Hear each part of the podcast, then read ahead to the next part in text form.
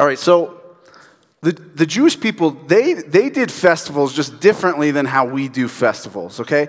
So the first century Jewish people, they would do all sorts of things. Like they would have these like week long festivals. They just did it differently than, than how we do festivals. I like you're going like, Anthony, I've been to Coachella or I've been to Hullabaloo or, uh, you know, the, the fellow nerds in the room are saying, I've been to the Renaissance Festival. But, but you...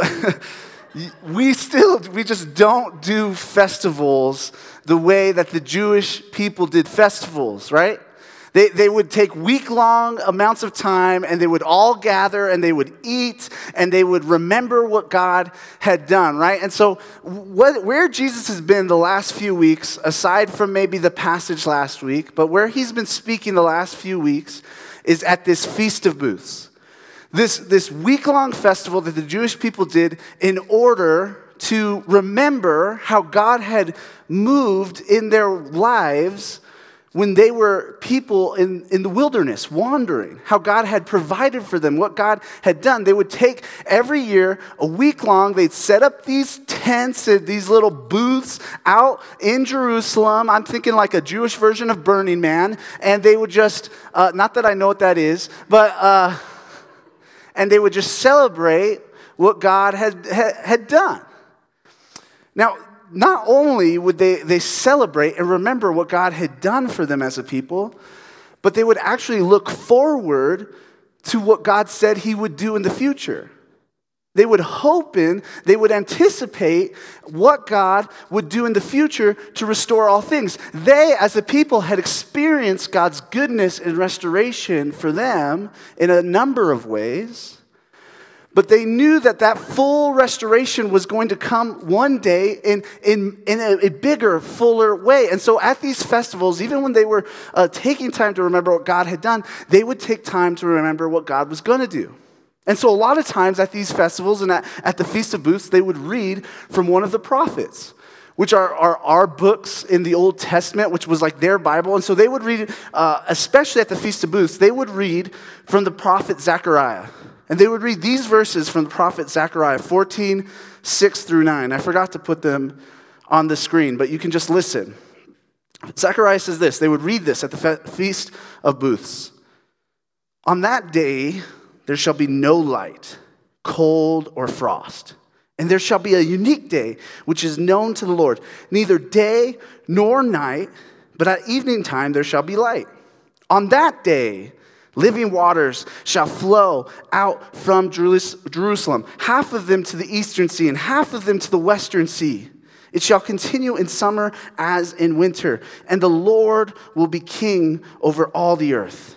On that day, the Lord will be one, and his name one.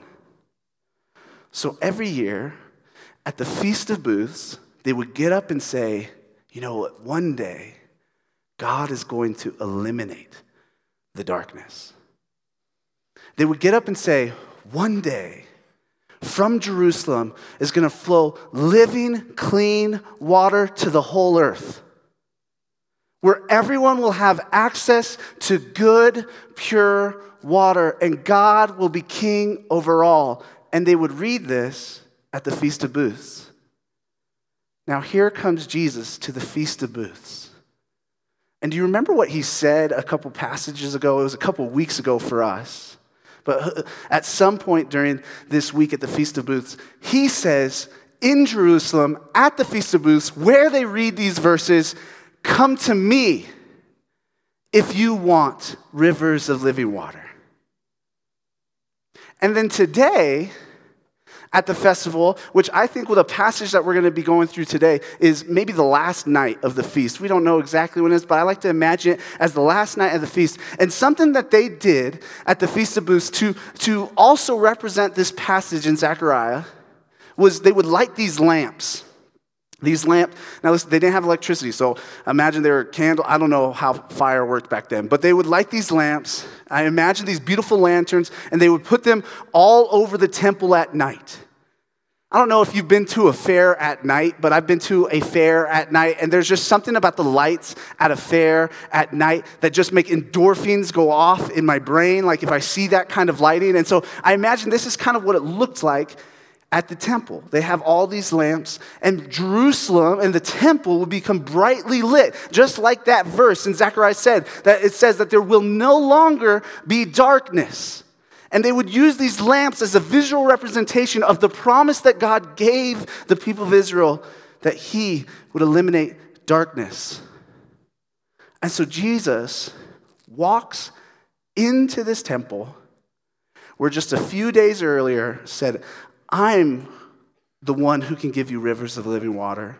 And he walks into this temple where there are lamps lit in the evening, and he says, I'm the light of the world.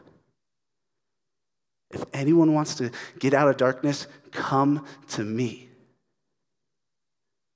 Could you, could you imagine the audacity of Jesus? So when we go back and we see these things that Jesus has been saying, saying at the Feast of Booths, they were kind of like, they would have been seen as blasphemous. He was taking verses that they used to celebrate what God had done, and he was saying, It me, right? He's saying, That's me. I'm the one who's going to bring the rivers of living water. I am the light of the world. And so, understandably so, the religious leaders of that time are going, What? What? No. Who are you? And they want him to prove himself and they want him to, to bring people to vouch for him. They want, they, they're like, What's your resume? Prove to us that you're this thing because you are making some audacious claims. And then Jesus, we expect him to go, Okay, here's how I prove myself. But he never really does that. Every instance where Jesus is kind of like pushed to prove himself, he just doesn't prove himself. He just keeps presenting himself. And so today, in the passage today, what we're going to see is, is religious leaders coming to Jesus saying, Prove yourself, but he's just going to keep presenting himself. I love this quote from Lesslie Newbigin. It, it should be on the screen. Lesslie Newbigin was reading through this passage, and this is his commentary on how Jesus is handling the situation. He says this When the light shines in the darkness, it cannot prove itself to be light except by shining. So when the religious leaders come to Jesus and they're like, hey, prove yourself, Jesus goes, I'm just gonna keep shining. I'm just gonna keep presenting myself. I am the light of the world. You just need to see it. And so today, as we go through this passage, instead of Jesus proving himself to the questions and accusations of the Pharisees and the religious leaders, he just keeps shining. And I see Jesus shedding light on four different things in today's passage. Okay, so there's gonna be four things that Jesus sheds light on for those that are questioning him that day. The first thing he sheds light on is the darkness of this world and that he is the light of the world. Okay? The second thing he sheds light on is one of their major problems. The third thing he's going to shed light on is the way of life that they're choosing. And then the fourth thing that he sheds light on is how he's going to defeat the darkness. Okay? So let's get into the word. John chapter 8, we're going to be in verse 12. If you're not familiar with your Bibles, John is one of the first books in the New Testament, which is kind of like the second part of the Bible, but it's kind of like in the last third of the Bible. So, John chapter 8, verse 12, we're going to break this up into four parts. We're going to read 12 through 18 right here. Okay, follow along.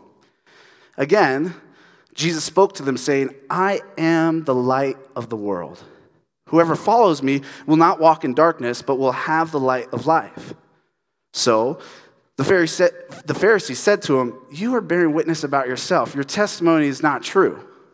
Jesus answered them, Even if I do bear witness about myself, my testimony is true. For I know where I came from and where I'm going, but you do not know where I come from or where I'm going. You judge according to the flesh. I judge no one.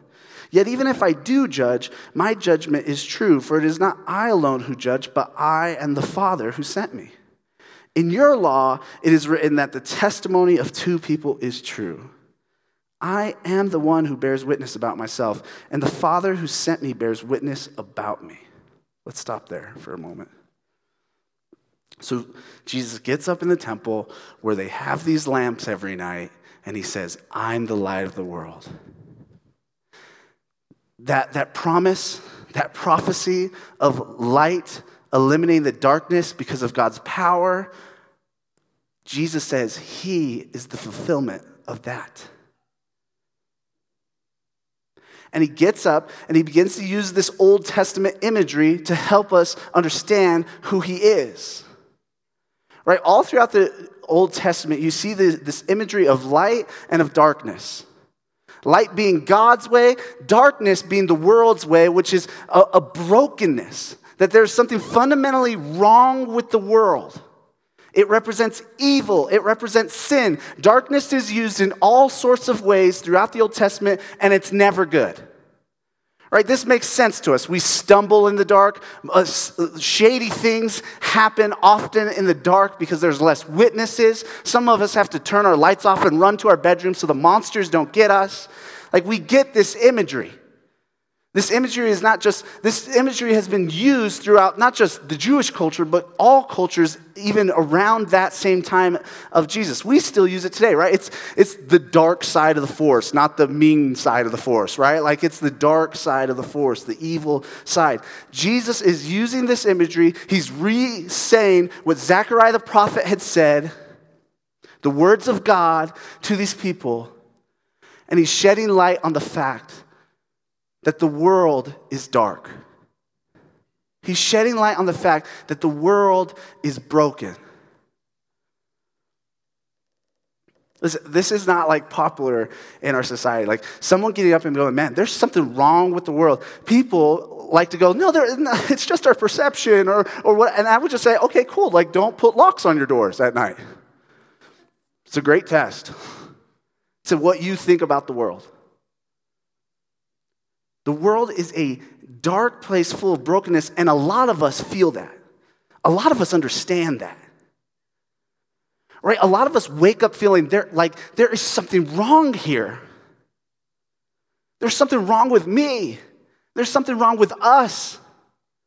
Like a lot, even the most atheistic people that don't believe in God wake up and go, yeah, something's not right.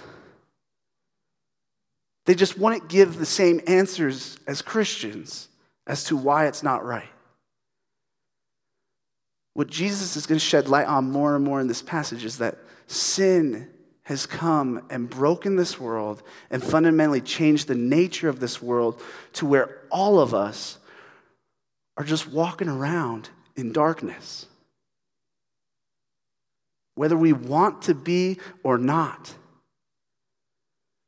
Jesus is shedding light on that.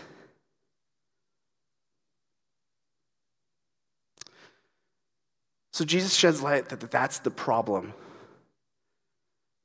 But he also says he's the solution. Right? So, to the people that wake up and say, something is fundamentally wrong with this world, Jesus says, I know. I, I'm, that's why I'm here. That's why I came.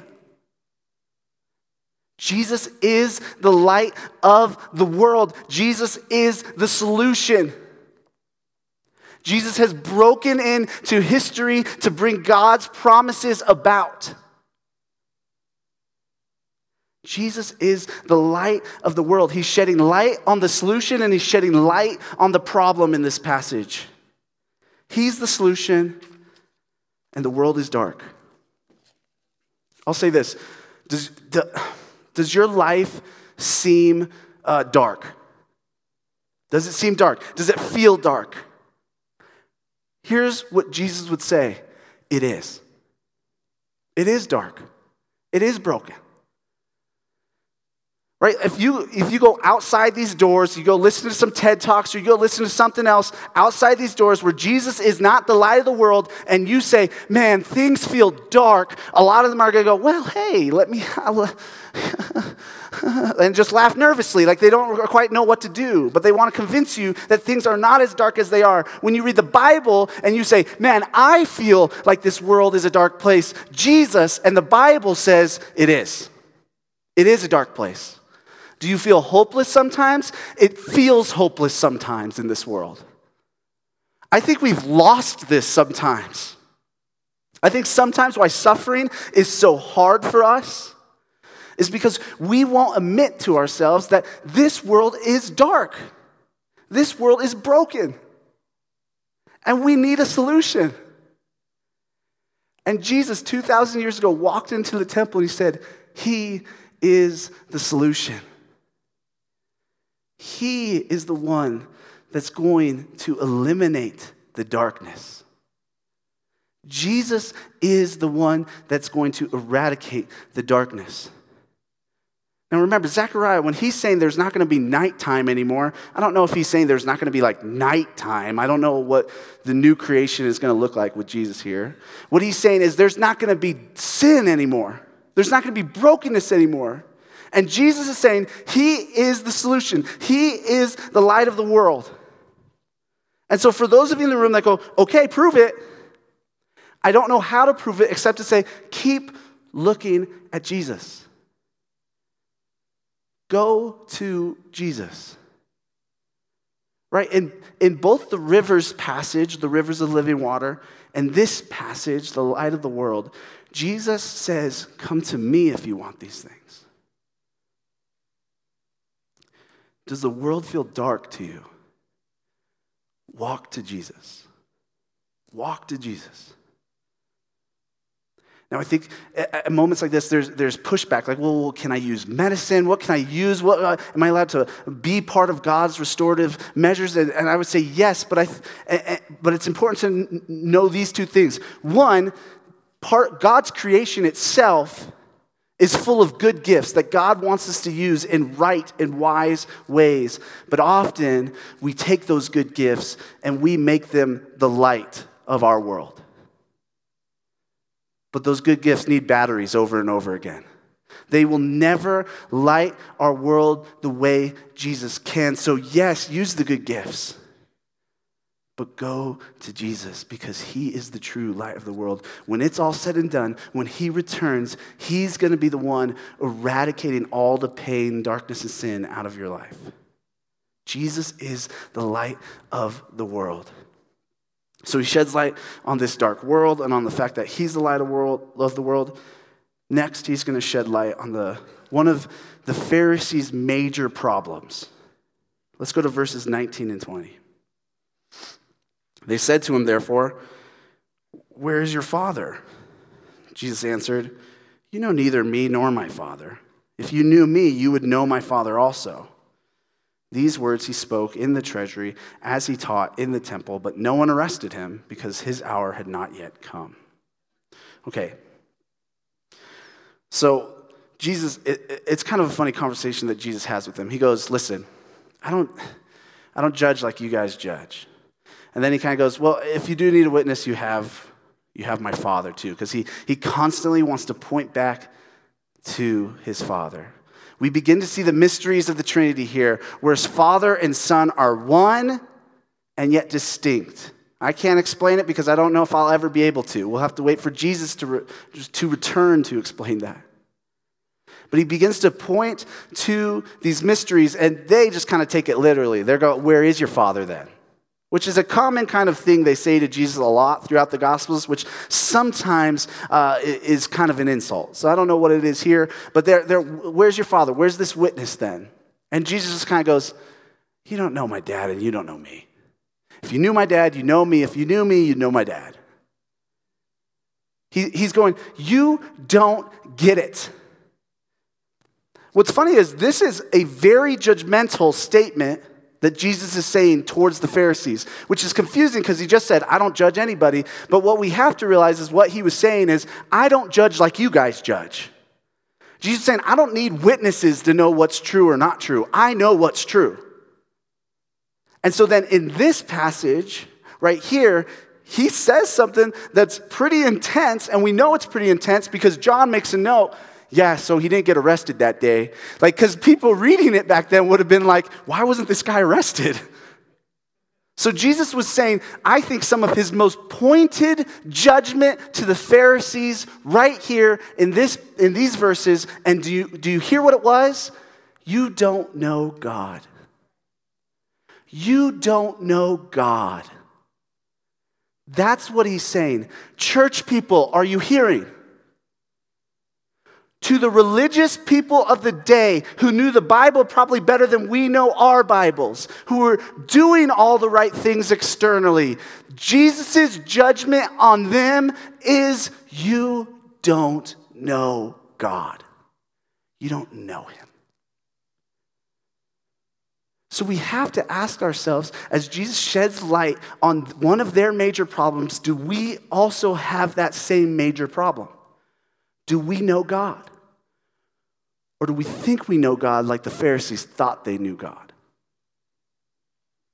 Here's what I mean. I, I, know Devin Booker, okay? I know who Devin Booker is. Some of you, like two of you that watch sports, know that that's a, that's a basketball player, okay? He's on the Phoenix Suns. He's really good. Uh, I know a lot of things about Devin Booker. I know how he plays basketball. I know he's dating Kendall Jenner. I know that he's really into frogs, okay? I don't, he had a frog themed birthday party. I don't know what that's about, but he had a frog themed birthday party. I know a lot of things about Devin Booker, but I don't know him. And it's not just because we haven't met, okay? I've, you know, I, maybe I've stalked him a little, but uh, uh it's not just because we haven't met. It's, I just don't know him. I know things about him. I know a lot about him. I know intimate things about him, but I don't know him. I don't know what really makes him tick. I don't know who he is. I don't know what makes him grumpy. I don't know Devin Booker. My fear is that some of us in the room, that that's what our faith is like. Listen, this is in the Bible. This is in God's word. It wouldn't be there unless we needed it. So, for some of us in the room who are real churchy, and I'll let you define that however you want to define that, we need to ask ourselves the question do I know God? Or do I just know a lot of things about him? Here, here's a test. Here's a test. What if Jesus just showed up here and came to church without the trumpets and the glowing and all that? What if he just showed up and he was here? You were talking to him in the lobby. Would you know it was him? Probably because of the thick accent, but let's say he doesn't have an accent. Would you know it was him? I don't know. I fear my own heart would not recognize Jesus. Do you know him? Do you have an intimate relationship with him where you know him that if he just showed up, you know him? Because that's the point Jesus is making. He's going, God has shown up, and you're not seeing it. You don't really know God. And now, good preachers would say, here's five ways to get to know God. But I'm a bad preacher.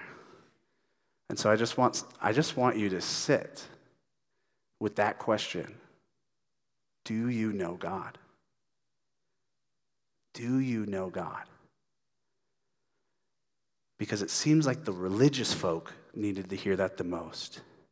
And a lot of us look like religious folk. So we have to ask ourselves the question do we know God? Because it seems to be some of Jesus' most pointed judgment, and he's shedding light on the major problem of their heart.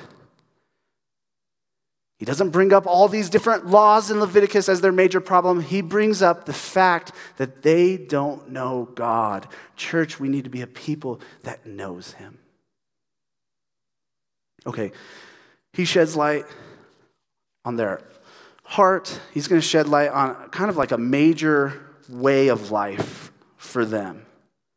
Verse 21, we'll read through 24. Follow along again.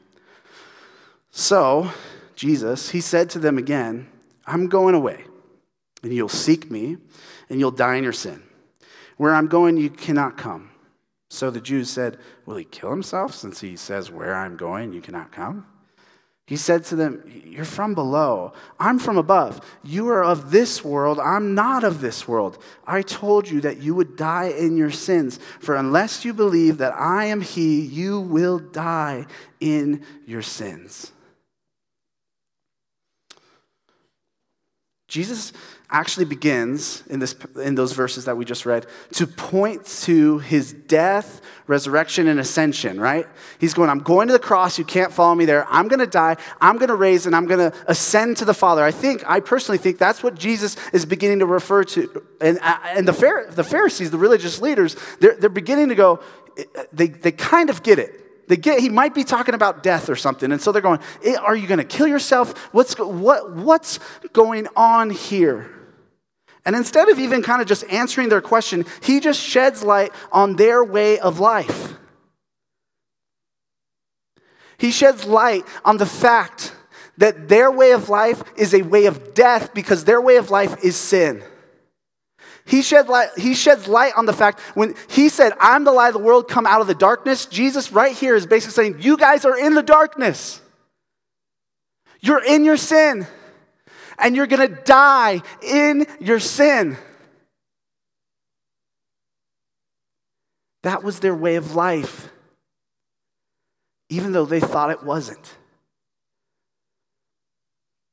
Jesus sheds light on the fact that sin ain't no joke. Like we keep watering down sin in our society constantly. We keep trying to say the Bible doesn't care about sin that much. And I just want to be like, are you reading the same thing? Sin, which is putting other gods before God, which is looking inward to be our own God, which is all sorts of things. When you look at how the Old Testament especially describes sin in these different ways, it is missing the mark, it is mistakes, it is evil, it is all of that. That is what the world is walking in. That is what these religious leaders were walking in, and that way is not a way of life at all, it's a way of death. And it should concern us that people so sure that they were walking in the light were actually not walking in the light, that they were walking in the darkness. And listen, I don't want to heap up extra guilt and extra condemnation, but for the hyper religious, for the legalists, for those in the room that don't actually know God but think they do, I do want you to check your heart. I do want you to examine your heart. I do want you to ask yourself is the way of life that I'm going actually a way of death where I'm going to die in my sins, not actually ever knowing God? If Jesus wanted to say it to the Pharisees, he wants to say it to us. I hope that's not the case. I hope we're all following Jesus closely, that we've come to him as the light of the world. But sometimes I feel like we relate too much to these Pharisees. If the Pharisees walked around convinced they were fine, how are we going to be that much better? Without Jesus as the light of the world, without going close to Jesus and following him, without turning from our way of life, which is probably actually a way of death, without turning from that and turning to Jesus, we're going to die in our sin, which is a sermon for another day. But that's not good. I don't want that for us especially when Jesus so gracefully offers himself as the light of the world. It kind of left the, the Pharisees just going, Who are you? when he said this to them. And what we're going to see is Jesus sheds light on how he's going to eliminate the darkness. Let's read verse 25 and we'll go through verse 30. So they said to him, Who are you? And Jesus said, actually, I want to reread that. I don't think they say it like that. So they said to him, Who are you? Seems dumb, but it was important to me. so they said to him, Who are you? And Jesus said to them, Just what I've been telling you from the beginning. I have much to say about you and much to judge. But he who sent me is true, and I declare to the world what I have heard from him. They did not understand that he had been speaking to them about the Father. So Jesus said to them, When you've lifted up the Son of Man, then you'll know that I am he, and that I do nothing on my own authority, but speak just as the Father taught me. and he who sent me is with me. He's not left me alone, for I always do things that are pleasing to him. As he was saying these things, many people believed in him. So they go, Who, are you, man? You're saying a lot of crazy stuff. You're making a lot of judgments. Who are you? And Jesus just goes, I, am who I've, I've, I've made it clear, I thought, at this point. I'm who I, I, have said I am, right? Like he said, he's re said these same prophecies in Zechariah and said, I'm that guy. I'm God. I'm fulfilling these things. And, and, he, and Jesus just kind of, he goes, I got a lot to tell you. I even got things to judge. I got things to tell you about yourself. I got all kinds of stuff to do, but you're just not getting it. And you're not going to get it. he says, You're not going to get it you're not going to get that I'm the Son of Man, which was reference to Daniel 7, which they were using as shorthand at the time in different ways, but probably one of the ways they were saying is God is going to send some kind of king that's better than any other king that's going to live forever. And so Jesus says, You're going to realize I'm that guy. I'm that king, I'm that anointed one, that I'm the chosen one, that I'm going to save Israel truly and wholly only when I'm lifted up. Only when I'm lifted up.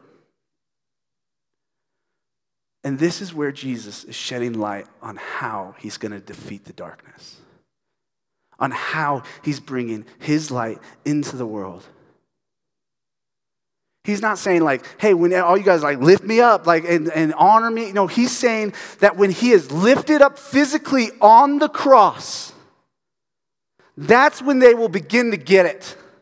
That's when they will understand that he's the Son of Man. I love Jesus so much because even with talking with these hard headed Pharisees, he goes, I'm going to give you a lot here. I'm going to spell it out for you. I am these things and I'm going to do this. I'm going to be lifted on a cross. And that's where we see how Jesus will snuff out the darkness. The Son of Man, the everlasting King, the way he defeats the darkness is by allowing himself to be consumed by the darkness. Jesus says to them, When I'm lifted up, that's when you'll begin to get it. And so I wonder if we need to understand what Jesus has done and how he's the light of the world, if we need to look to the cross. I think we do. Jesus on the cross allows the darkness of this world to consume him. He allows the sin of this world to consume him. He allows himself to experience death, which as we just saw, is a consequence of our sin. The reason death is in the world is because sin is in the world. And Jesus allows himself to experience death. He allows the darkness to seemingly snuff out the light. But because Jesus is the light of life and the light of the world, the darkness can't keep him snuffed out. He comes back to life he resurrects and he offers his resurrected life to all that just believe in him. Remember, we've taken believe and we've made it too much of a cognitive thing. It was that, but it was also this entrusting. And so Jesus is inviting the Pharisees listen, the world is dark, it is painful. I invite you to just entrust yourselves to me. And he goes, But you won't get it until you look to the cross and see that the Son of Man has been lifted up. That's how Jesus snuffs out the darkness. How does that encourage us to today? That means that these promises in Zechariah, that the Jewish people thought God was only talking about the end of time. God actually wasn't just talking about the end of time. God has done this unique thing in and through Jesus where the light of the world comes in the middle of history. Are you hearing that? The light of the world has come. So, how does that encourage us? We can know that the light of the world has come, and we can watch how God is unrolling the light of the world. It looks probably more like a flame that grows, it seems. And one day he will come in his fullness and bring complete eradication of all darkness. But in the meantime, those that follow Jesus, those that come to Jesus, we bear his light. Right? The Holy Spirit is inside of us. If you believe in Jesus, God's Spirit, Jesus' Spirit is inside of you. That means you bear his light. And you help the world understand that Jesus is the solution that Jesus is the only hope, that Jesus is the only one that can take care of the world's problems. That's who we are.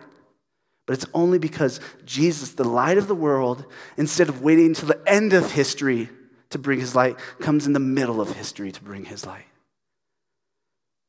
And he wants us to believe. Church, may we read passages like this and may, may we see Jesus shining for who he is. May we see that he's the light of the world. May we like just admit to ourselves that the world is dark and we need his light. May we see that some of us in the room, we don't know God. May we see that some of us in the room are walking in a way of darkness that's just gonna be death. And may we see that Jesus' cross means we don't have to do any of that.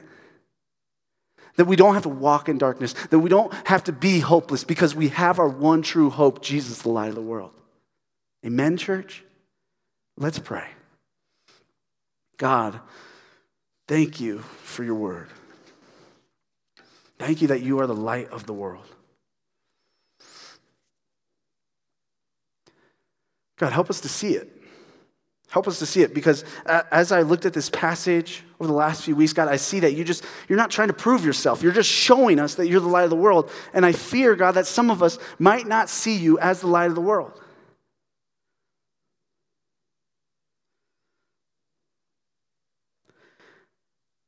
Jesus, there are a lot of things you were revealing in this passage. You know each of us intimately, deeply, and wholly.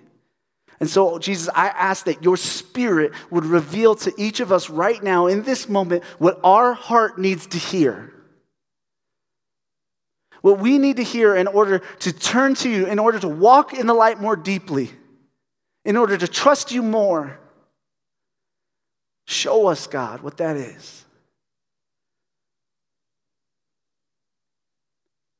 God, thank you for not having us just wait to the end of history to see that you are the light of the world. Thank you that we get to live on the other side of the cross. May we not be blind because of that. Take the scales off our eyes, God. Holy Spirit, help us to know you and love you and trust you and believe in you.